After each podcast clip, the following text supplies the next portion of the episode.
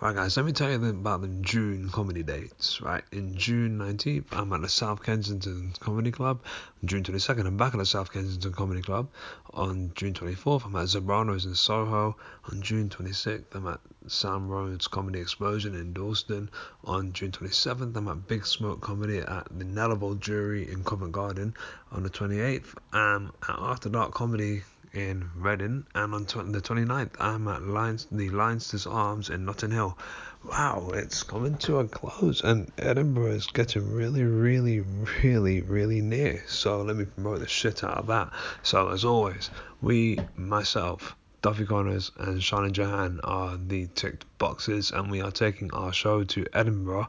We will be at Dropkick Murphy's Bar from April 1st to April 25th from 6:45 to 7:45. So please get your asses down there if you are in Edinburgh. It'd be great to see you. Right, guys, my guest today is uh, someone who I've known for a little bit on the circuit. Um, his name is Luke Anthony. He does a podcast called the Comedian's OutLuke Podcast, and he's a comic himself. Um, we talk about quite a lot of things. We talk about what it's like to do comedy in Cambridge compared to what it's like in London. We talk about representation of different people in the media, and also a little show called Derek. So yeah, please welcome Luke Anthony.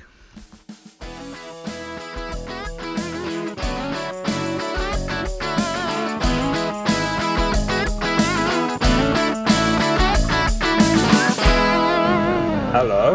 Right, now we're ready. We're cooking. We're cooking with gas. All right, I'll, um, I'll let you. I'll let you kick this off, and, and I'll improvise. All right, cool. Uh, so, hi, Luke Anthony. How are you? Hello, how you doing? I haven't This seen you for a little while. This is the part where we pretend we haven't been talking for the past 10 minutes discussing what we're going to talk about, right? Yes? It's also the bit that we pretend, pretend we have been talking between now and the last time you did my podcast. Um, Yeah, that's it. And so we haven't really spoken much since the podcast. Not much, Uh, no, other than you asked me to promote the podcast, which I think I did quite well. You did pretty well. You got some good listens actually. I, had a few comments. Um, Did you? Shit, Yeah, um, I won't tell them what they are on the podcast because it might not be good for your career. Oh, but, fair um, enough. no, it's a very good episode. Um, I, do you know what? It's um, good to see you. I felt I had a, a, like a spout of guilt recently because I realised that um, I hadn't got you to perform at my comedy night, Ah, um, which is in true. Cambridge, and I felt very, very guilty about that. But Well, yeah, shit, we'll discuss that. Shit, yeah, okay, cool. oh, you never sussed it. I shouldn't have said anything. No, not. ah, speaking of comedy, man, like, so, how long have you been doing it for? So me, I, I started many years ago. So I I um I started at the end of school. So you know you know like when they do um uh, at the end of a like at the end of, an, an end of school Yeah. assembly and everyone gets up and shows what talents they have. Yeah. And I'd never done stand up before. So what I did, I got a load of sort of like like bits and material from other comedians at the time. I was only 16, I had nothing to talk about. And just basically sandwiched it together and did a stand-up show. And it went really down really well. But following that, I had a bit of a uh, a bit of a turn with like bipolar and that. That's Okay. why I, I associated something very negative to to comedy. So I stopped doing it for I don't know about 10 years. Really? And then a couple of years I came back to it, and here I am, two years in, and So, how, it. how old are you now?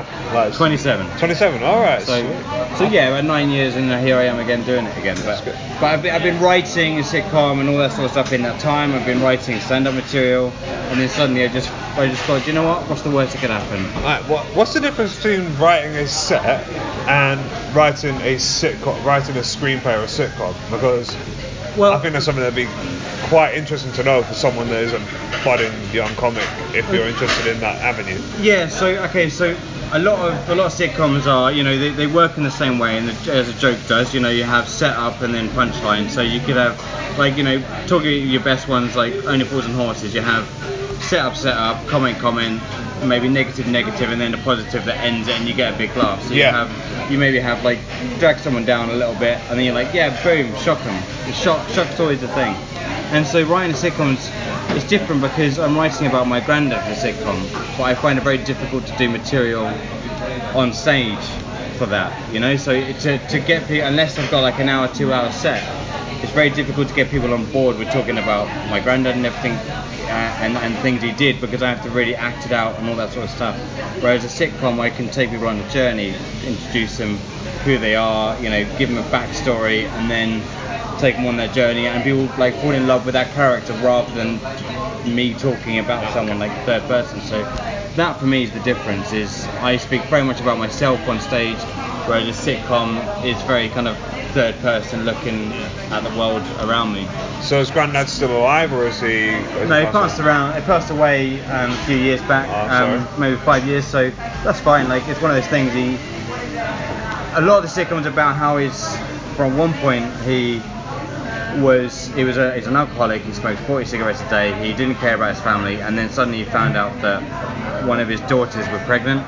And on that, literally overnight, he stopped drinking. He stopped smoking, and for and then he went to the doctor after having a heart attack because of this. And they said if he doesn't give up smoking on alcohol, then he's not going to see, he's not going to be, he's not going to live long enough to see his grandchildren. And then suddenly changed, and he lived to 82. That's cool. So he just switched like just like that, and and it, uh, it's a weird one because it, it's all about it's all about really funny things. It's all about this guy that you, you like and you want to do well, but he never quite does it. He always wants to impress people, but there's one scene in it where he's trying to pick an apple. He's showing off he's got an apple tree and everything in an orchard, and he's trying to pick an apple, and then the ladder falls down. And then he's hanging from a branch, mm. and everyone, all of his guests, all they can do is laugh at that time, and he's going mental. And it's just, he plays a very angry Irishman, and it's just very, very funny. And he was a very funny guy.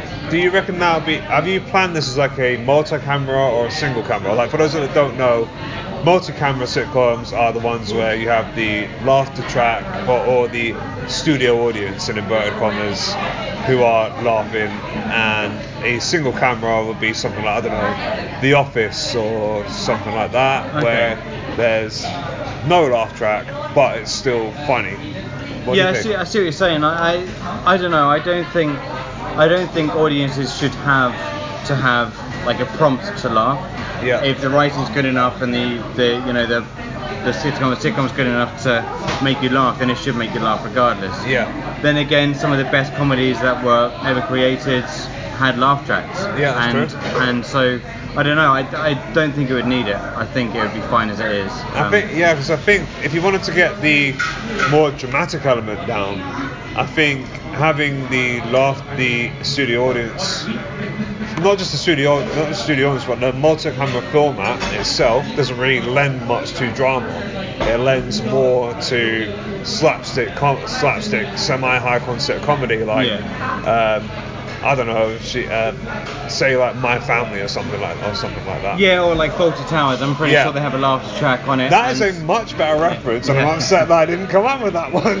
so like so Fawlty Towers relied on like the physicality of John of, Cleese. uh, John Cleese, yeah, exactly, and then the stupidity and the kind of that um, of Manuel, you know. Yeah. So that really worked well with with with the laugh track because it really went well. It really, really worked well. You're right there. You put, Yeah. For the for the benefit of the listener, he's just put his headphones round Oh, his neck because yeah. he's very hipster. like, well, it was they were on the table, and I knew that we were going to be getting food soon, and I was like, there's nowhere else for them me to, for them to go. And if I was going to put them in my bag without really telling you what I'm doing underneath a table, that could look a bit weird and awkward. And The listener would never have known what happened. No, they wouldn't. But like, I like to tell people who are listening what we're doing, what Yeah, actually yeah. is happening, because it paints a picture of the absolute electrifying scenes that are going on right now. Yeah, yeah. We're, we're both sitting here doing this podcast naked, for example. Yeah. Oh, that's it. Um, in Yeah. the middle of the public. In a public restaurant in South in South Kensington. Yeah. It's a very posh place. Very posh place. I feel really out of place whenever I'm here, to be honest.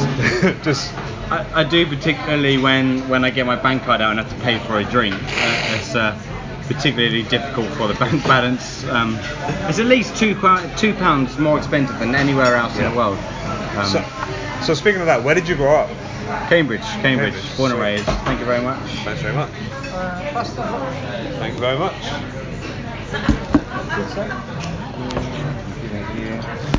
Right, so I realise that this is going to be noisy to eat.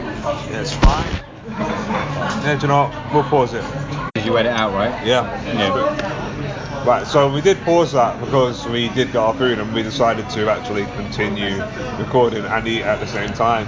Yeah, I mean, I I recently did a, I one, an episode with um, these guys called the Glass Eye Boys, who um, Aaron Spalding, Louis Green, and Danny War, uh, Danny Mark, who uh, a little name drop there for them is great. But we had a, basically it was three of them together because they were like a trio in terms of like running comedy nights. Yeah. Um, having them on together was very banterful, and I ordered pizza for.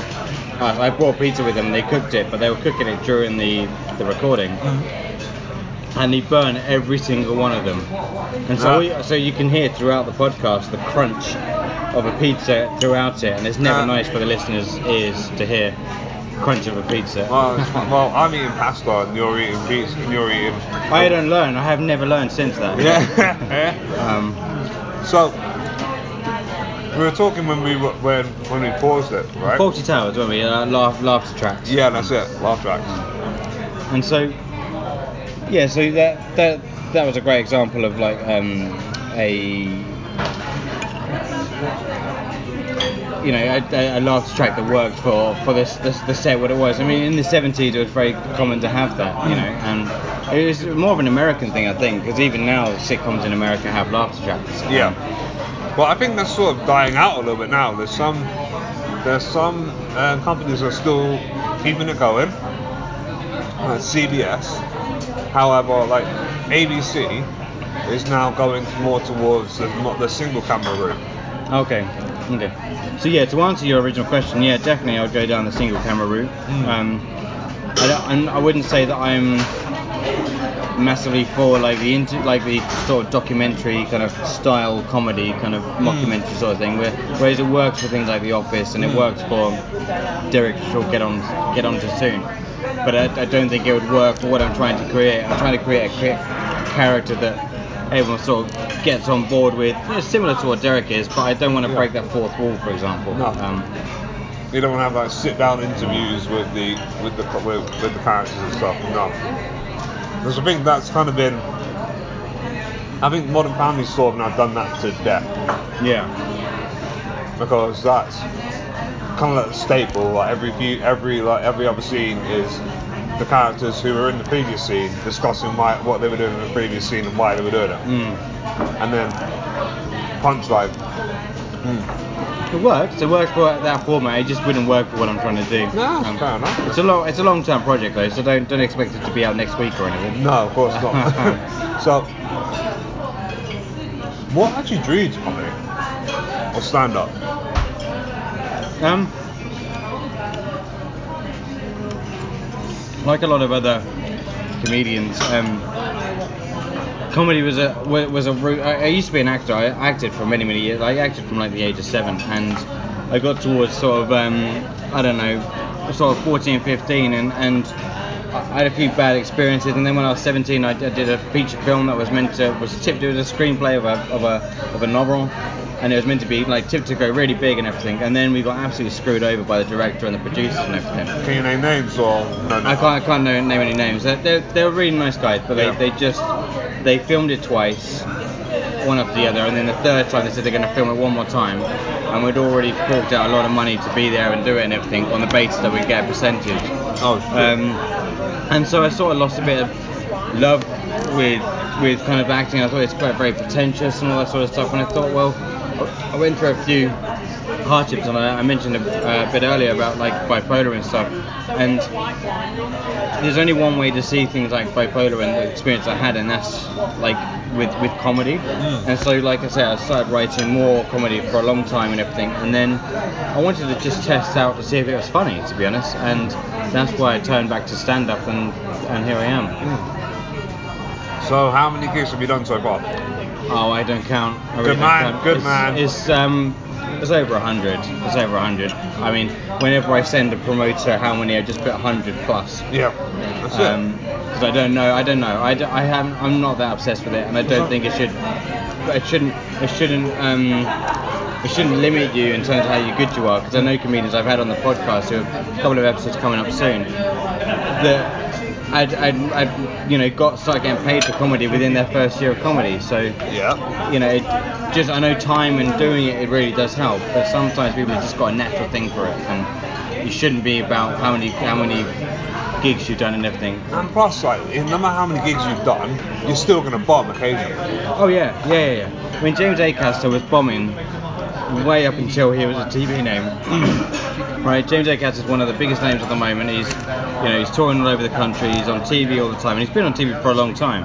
But he has bombed, and he still bombs. And I know a comedian I had on, Paul Richards, who did a gig with him, and at the end of the gig, James Acaster said, "Please don't pay me because that was terrible," and that was very recently.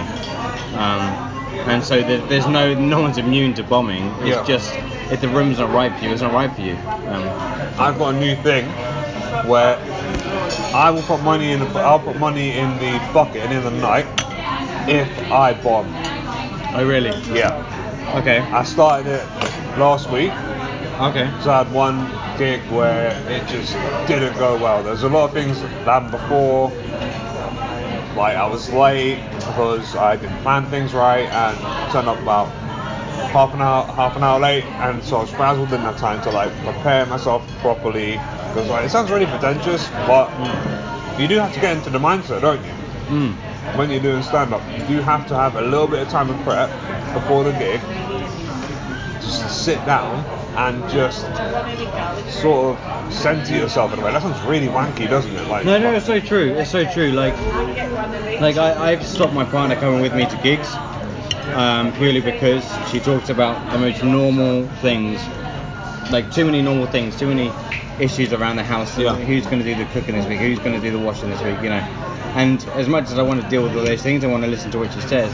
It really offsets my balance, and I Yeah. just I go, I go on thinking about all this normal stuff, which is Yeah. good. It's very nice to be down to earth and stuff. I just have to clear my mind a bit. If I could sit in a dark room for 10 minutes just before I go on and clear my mind completely and meditate and then go on fresh, that that would suit me fine. I'd love that. So what's your writing process? I, I okay, so everything starts with an observation, really. I mean, I've, I know a lot of people frown upon like observation comedy. I don't really do observational comedy. If I do, I do it with a twist. You may see some of it tonight. Um, Okay, can't wait. and yeah, so I starts with that, and then I just write a note in my my notes my notes um, app on my phone, and then probably allocate an hour or so over the weekend or in that night, or at least 10 minutes a day or something. At least I try and write for at least an hour or two a, day, a week, a max. Um, uh, sorry, minimum. Um, yeah, and then I'll try and expand that, do like a spider diagram around it, all the little bits I could get off that particular topic. So I'll start with one word, one sort of phrase, and then I'll just like spider diagram off it, draw off it. I know it's quite a popular technique with a lot of people, and then I'll write it out fully, Yeah. remember that, probably perform it after remembering the script, and then chuck that piece of paper away, hmm. and then just riff hmm. with that particular concept every time I go on. Hmm. So I will chuck that piece of paper away, and I know it's probably not good for the environment, but I just, I just that that act of throwing it away means that now I'm on my own, and I have to riff around it. I have to be good enough. You You know? have to do it. Yeah. That's right. Okay, that's actually really that's really that's actually really cool, man. I've never I've heard variations of that before, but I've never heard of ripping it ripping it away. But that's I don't know something like that can be Just really, a really helpful, psychological yeah. sort of thing. It's kind of like a. You're not relying on it completely. Yeah, I mean, I, I only recently, once recently, um, gone on with notes. Really? I don't really ever go on with notes, um, ever at all. And I recently went on with notes, and it went fine.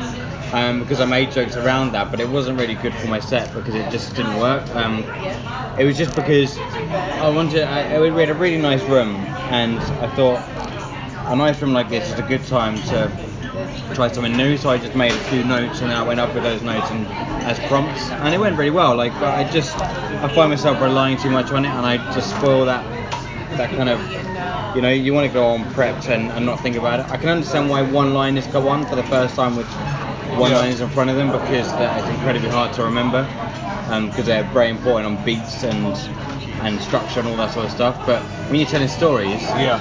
You really should only go on with a uh, premise and then be able to get the funny out of it as you go. Um, Or know your script before you go on. yeah, You see, I'm a little when I um, I'm a little bit of a difficult audience member because when I see someone go on with notes, for me, I immediately think, okay, that's the illusion is ruined. yeah, yeah.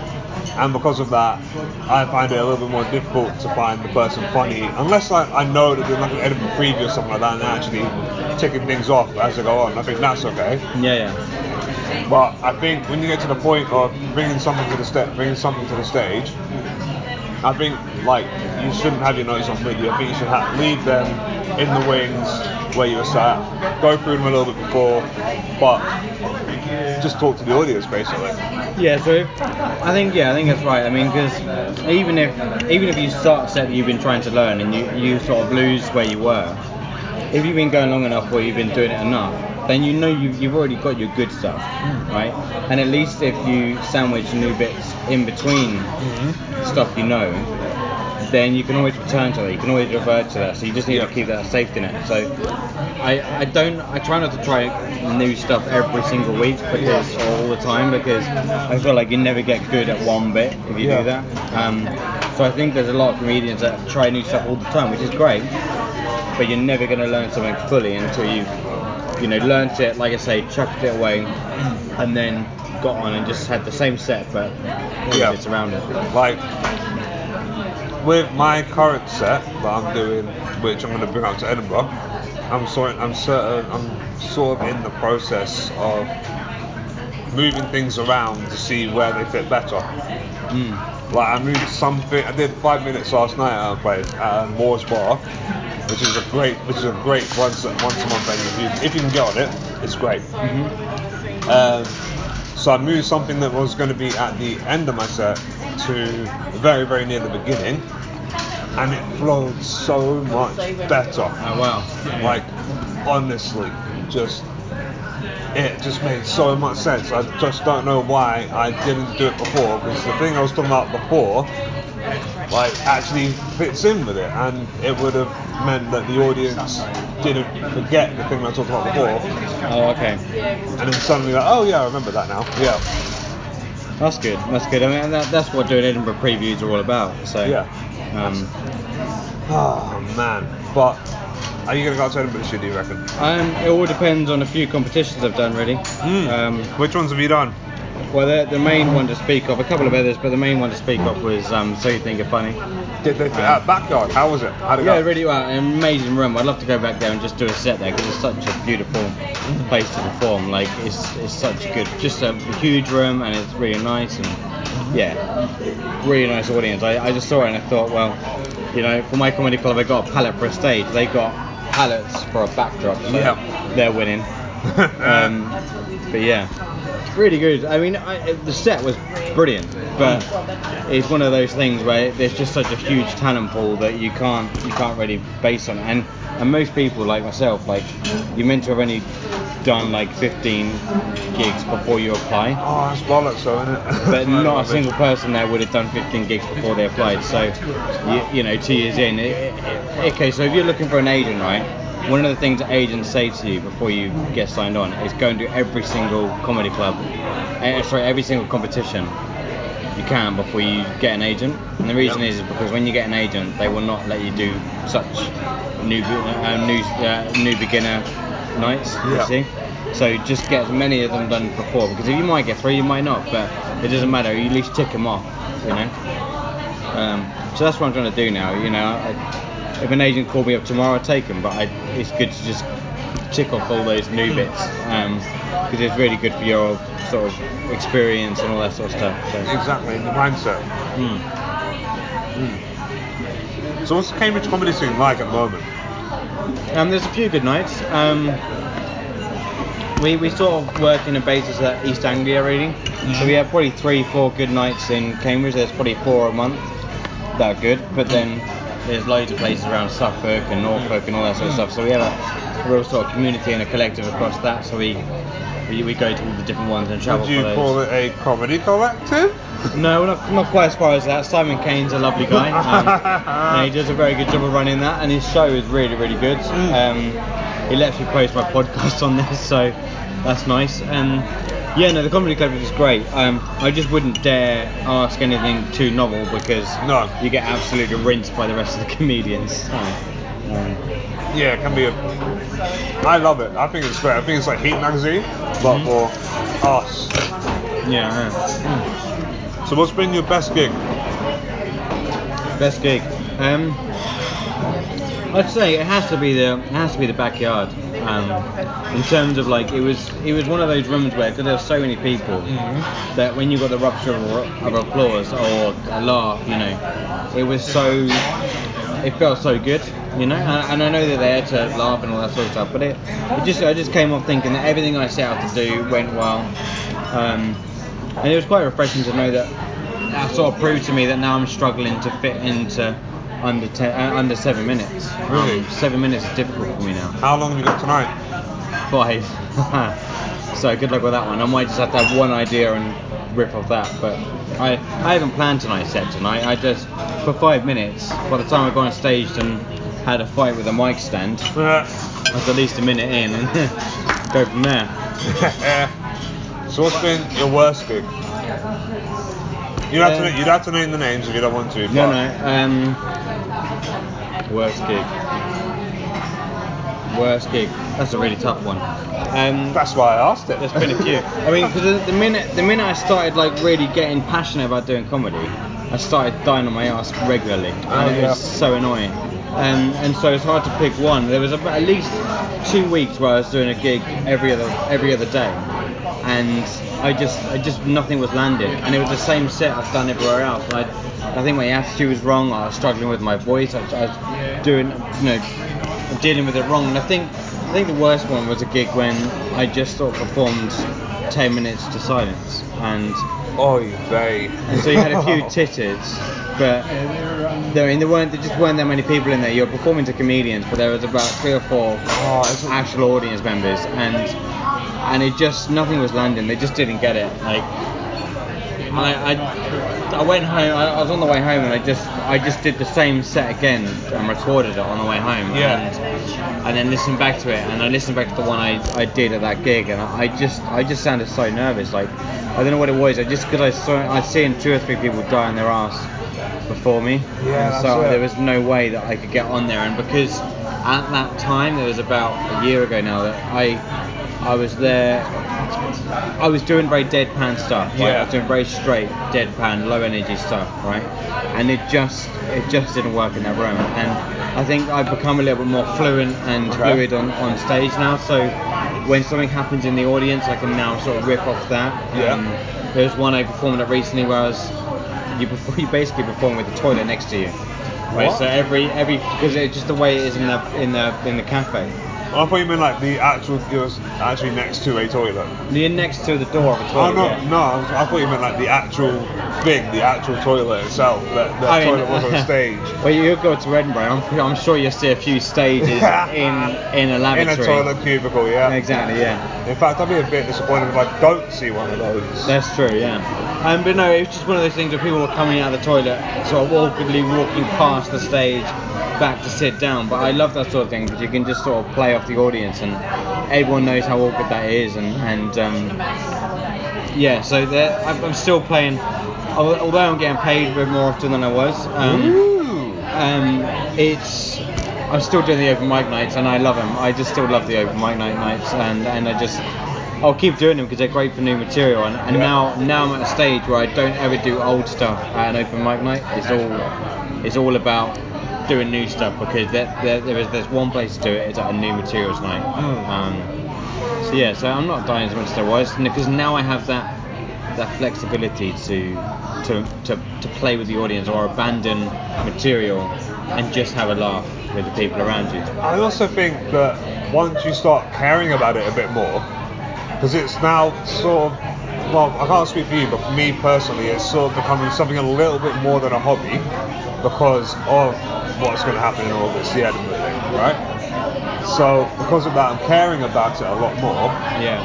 and so I'm sort of noticing a lot more when I don't do well and caring about that a bit more because I know I need to get a lot better for the Yeah. eventual thing for Edinburgh when that happens. So you're a lot more aware with with your set and how you're coming across and all that Yeah. sort of stuff. So you're spending are you spending a lot more time don't know, deconstructing your sets and trying to, like, like you say, you, you know, you move something from the end to the near the beginning, Yeah. and and that's a, that's that's a big change between someone who's just trying a script and Yeah. someone who's really trying to get the best the best set out there. Yeah, uh, for me, it's not just about moving things around. It's about my mindset on stage and my movements on stage. I'm literally in my head, which I shouldn't really be because I need to be present more. Yeah. But at the moment, I'm really thinking about everything about how I'm coming across. Like, okay, they like they like it when I move my arm like this, or they like it when I stand like this, or they like it when I move around a little bit. Like, Yeah. and it's just about getting that that sort of balance right. And I think that sort of came from um, conversa- well, uh, what the arm thing came from the conversation with my friend Dave Mullen, who's another comedian I've had on the podcast. Mm-hmm. And also, when I gigged outside London for the first time, I did a gig in Nottingham. Okay. Um, I moved around a lot, and I was really like quite nervous, and I fell off the stage. Oh. no way. yeah, wait. Oh god. That was honestly the biggest learning curve I've ever had.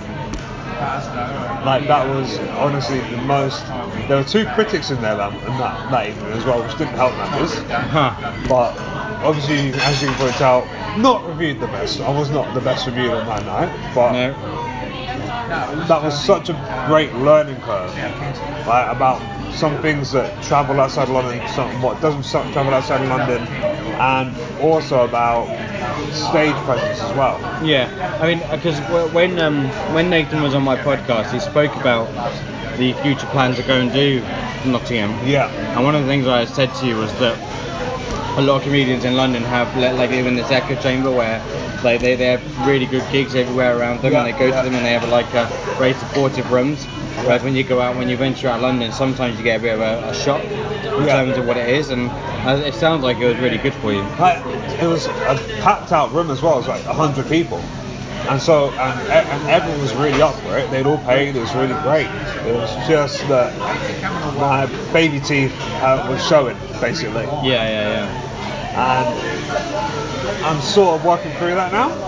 I did a gig in Manchester recently, and that was it went much better than that. And again, I learned about what I can and can't say outside outside of London.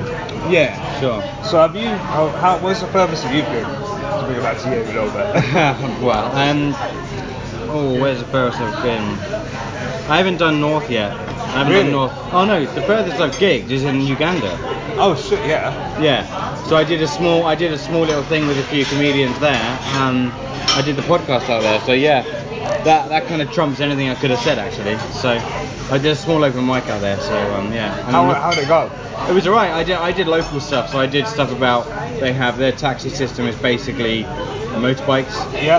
um, and then potholes and all that. So I did very relatable stuff for that area. So it's all about all about you know relating to the locals and everything. So So why did you go to Uganda? my partner's from there. That's where Nice. she's from. So we had a, a kwanjula, which is which is basically literally translates as as an introduction or like a, the introduction of two families. Yeah. And so that, that was basically an engagement party. Right, so we're not even married. I spent over 10 grand on that thing, and we're not even officially married yet, so mental. But yeah, I went over there for that, and I went over there, did uh, three episodes for uh, the podcast with a comedian and a couple of actors, which I think were really good episodes. Um, do give them a listen. Um, I just plugging that. And, and so yeah, that, that, that went really well, and, and yeah, it's very interesting to observe that. I had to watch a lot of Ugandan comedy before I did it, and I noticed that I couldn't have done my self-deprecating set that I did in the UK because just they were never going to get it. No. Um, but going there as a white privileged man who's who is the only white person in, in like a like a very in, in any space pretty much unless you're in the central capital you know so you, you can do a lot about that about how you know I, I you know we, we go around and we, we get around on cars we don't get around on bikes Yeah. we certainly don't get on the back of a bike Yeah. um, for that so I did a lot about that so yeah So did you manage to ask about the human rights stuff to these comedians and actors? And the, the difficulty is there's there's a there's a conflict of interest in terms of that because my partner's father is a diplomat, and so I didn't want to cross paths and everything. I did ask these people off records, and Yeah. there is there is an element of that that's an issue, and there's there's an issue with um, the LGBTQ sort of thing, and, and something Yeah, that I- that'll, that'll che- that little chestnut. yeah, there there is a big issue with that, and you know I know certain comedians have struggled with that over there, but do you know what? Other than that, they're way farther ahead than us in terms of social development. Yeah, that sense, doubt because, man. Because um, they, you know, women are working over there. They're, they men have a real respect for women over there, not like you get in the UK. Um, you have you know a care system that's in the community. There's no such there's no such thing as a old people's home. Doesn't exist. Uh, you know, you go there, you retire. People in the community will look after you because you looked after them when you were at your peak. So, as much we used to have that in the UK, so we've moved backwards in that sense. We might have developed in other ways, but Yeah. we've certainly gone back back to something that we shouldn't be proud of. And anyway, how many people in your street do you know? I've literally just moved back with my parents because of Yeah, yeah. yeah. Um, so I'd say I know one or two people, and that's just because they've been family friends. No, three. I know three, but one I don't really know that well. Oh no, wait, four, four, four. Yeah, four people live in this. Yeah. So, you, so in the UK, you get pockets of communities. But I mean, it didn't used to be like that though. It used to No, be no. everyone on my street knew each other. But Yeah, yeah. people move away, and you know, it's it's kind of sad in a way. I, I don't know how long it will take before, you know, countries like that are are okay with. yeah, thank you very much. I don't know how long it will take before they're okay with the LGBTQ thing. It could take a long time. It took the UK a long time, and we're still not there. No, the we're UK. We can't kid ourselves and think that we're so far forward. And if you've got to think, you've got to think we've had a massive swing to the right recently, right? Which means and equals a massive swing to the left, and hopefully in a couple of years we'll end up somewhere in the middle, and that's Yeah. when we're most successful as a country Yeah. right? So we we as a, we as a nation we we'd like to we really like to um, sugarcoat everything, right? So as much as as much as we're very very multicultural and we're open to people from all over the world, we there, there's a comedian called London, right? Ironically, in London Hughes, right? London Hughes, yes, right. And she had to go to the US to move her career forward. And she's a black, you know, brilliant actress, right, and and comedian. And she had to go to the US, Well, whereas Gina Yashere had to do the exact same thing. yeah, exactly. So the UK is still not there, and she she auditioned for eight out of ten cats, right? Yeah. And they, they said that she wasn't right for their audience. And I don't know about you, but that that's plain right racist. So Yes. In a country where we think we're a left left thinking, moving, leading country, we're not. We are we are like Brexit has been a real um, wake up call for us, and I think we've now realised our shortcomings, and hopefully in five years, two or three, five years, we'll be in a place and we'll we'll level out, we'll we'll mobilise and we'll balance it out a bit. But But now, if you'll notice, London Hughes is now the only female black comedian you'll see on TV. yes, yeah, that's true. Yeah, very true. Like we, um, I was sitting down on a Friday night a few weeks, uh, a couple months ago with my mum, and we turned on TV. There was London Hughes was on some cha- uh, some comedy chat show. Um, then we turn then we turn the channel. She's there again on another London on another Yeah, comedy yeah. chat show, and again another another comedy chat show. And what's happened there? And what's happened there is positive discrimination. Yeah. She's been taken as a token person to be put on these shows because they But want to be is- seen. but I don't want to. Di- I don't want to take away from the fact that she is fucking brilliant. Oh no, and she, She should is- she should be there on merit, and she Yeah. is there on merit. Yeah. But I'm saying that it shouldn't be about. It shouldn't. They shouldn't have to say that. Okay, um, London Hughes is on TV and she's black. It should just Yeah. be London Hughes is on TV and she's amazing. Yeah, That's, that's it. it. But what you'll find in the media is not been it's not been published like that. It's not been spoken like that. So bring it back to Uganda, just a little callback as professional comedians, is that in Uganda racism doesn't exist. No. Right? I was the only white person wherever I went. They called me Mzungu, which means white person, right? But they absolutely loved me. They, they didn't see me as something different. They just saw me as a brother, as, As a another person, yeah. And so we can learn from that, and there's a, there's something we can take from such cultures like that. So. Right. Speaking of a little bit of a callback, old folks' homes. Derek is set in an old folks' home. That's true, and it centers around um, a middle-aged man who has got autism. Yep. Um, but is it not? It's not. Well, from what I've seen of it, it's never really mentioned that he actually has definitely got autism. Even though we we know, it's not really said, is it? No, it's never said. No, that's true. Well, there was a bit in the there was a bit in the beginning where um, one of the, when the uh, ha- when the old folks homes having an inspection, right? One of the council workers came up and asked if Derek had ever been tested, and he just said, "Oh, will it change who I am?" And when they said no, he said, "Well, then leave it out. Then I don't need it." Yeah, exactly. Yeah, so it's never it's never outwardly said, but I think I think Ricky, Ricky Gervais plays the role very well, and and you know, and and without ever having to say it, he's you know he, he they they film it and write it in a way that he is different, Yeah. and it's very clear that he is different, and that's purposely done like that. And so what so what was your you mean you're halfway through the first season? So what Yeah. was your what was your takeaway from it Well, so far? uh, do you want to describe what it's about first before we do, before we go into that? Yeah, sure. Yeah, why not? Yeah. Oh, I just assumed everyone's seen it. Um, no, uh, Derek. Derek is about. It basically centers around an old people's home that is um, struggling with funding. It, it's, it's stopped to get. Um, it's stopped to get. It, it's, it's, it's, it's stopped getting government funding, and basically it centers around these these people being abandoned in an old people's home, and it's an interview sort of based kind of mockumentary kind of um, sitcom A bit like another Ricky Gervais sitcom. a bit like another Ricky Gervais sitcom, slightly less insular than that maybe. And it's got it's got an alcoholic in it, um, played by uh, what is his name? I don't know, but his name's Kev in the show. Yeah, there's an alcoholic in it called Kev. Is played by a really good comedian.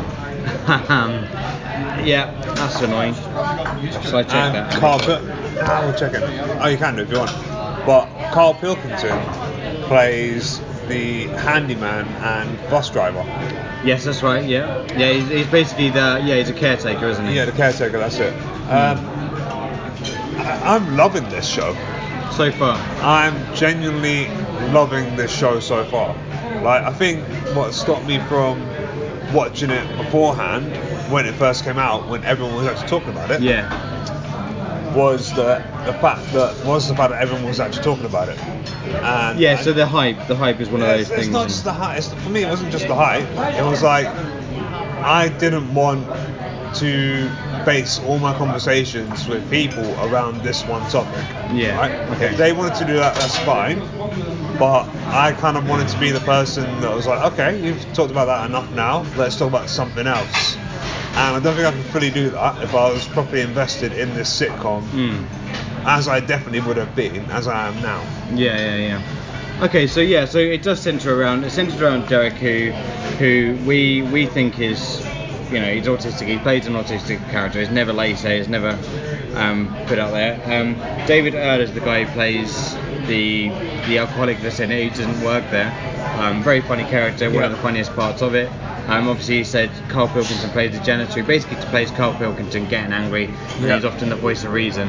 Yeah. And they they use Karl Pilkington's character in it to make the social comment that basically the essence of it is is that everyone else in that in that um, old people's home and all the visitors that come and any of the like council and everything that come into that are have their own predispositions and judgments on the outside world. And they judge Derek regularly they judge the old people regularly the people that run the old people's home. And they use Derek and Karl Pilkington's character to make a social comment that whilst he's the one that's that's that's observed and and observed to have the issue and to be different and to be strange, that he's the one that actually has the biggest heart and loves the most, and so that's the idea. And Karl Pilkington's character plays the person that observes this and stands up for him in this position. Yeah, that's it. Um, so, speaking of that, what do you think of the representation of Derek himself as an autistic person? Um, I think he does, I think he plays it really well. I.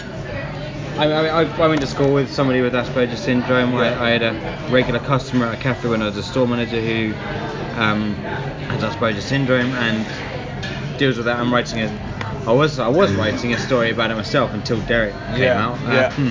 and I thought it's going to be A too similar. I. Had to leave it at least 15 years before I do it. And and yeah, it is just the same. It is just the same. I think there are elements that don't work in the sense that he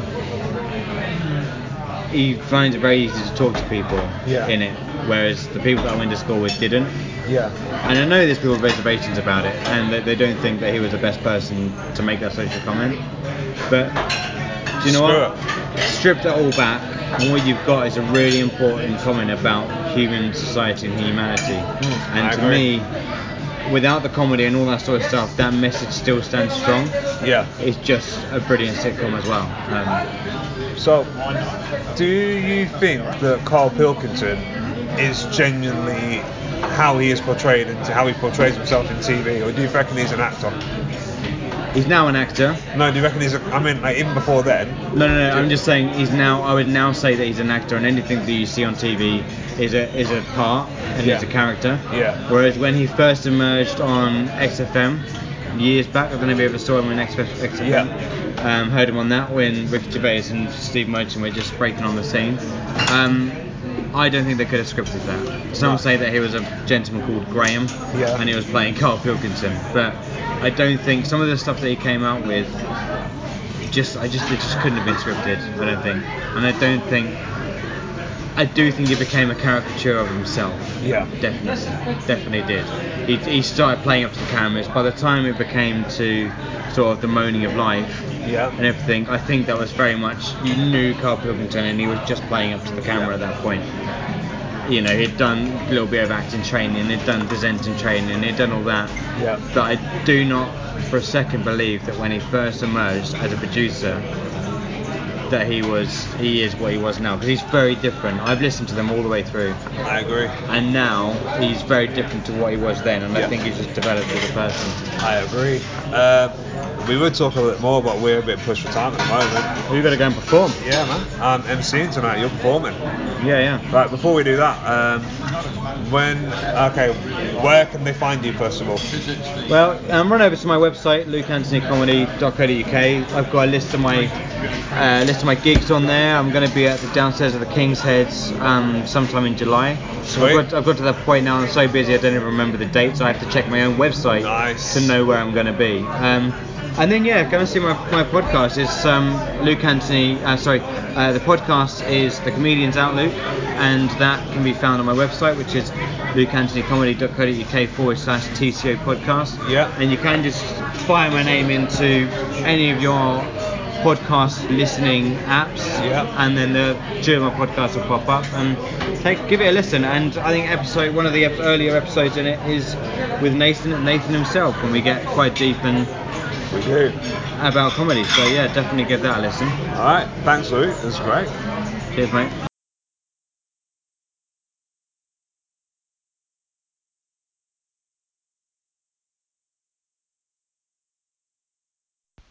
So yeah, thanks to Luke Anthony for being on the show. Thank you to the pizza and pasta place in South Kensington, which was really great for letting us record. And thank you to li- you listeners for sticking with this nice and short one. Um, time wasn't really on our side because we had to, as we said in the show, go and do a show together. So yeah, that's why it's a bit shorter. We couldn't go into as much depth as we wanted. But you know, hopefully next time we'll be able to do that. And so yeah, thanks guys for listening and catch you next time. Goodbye.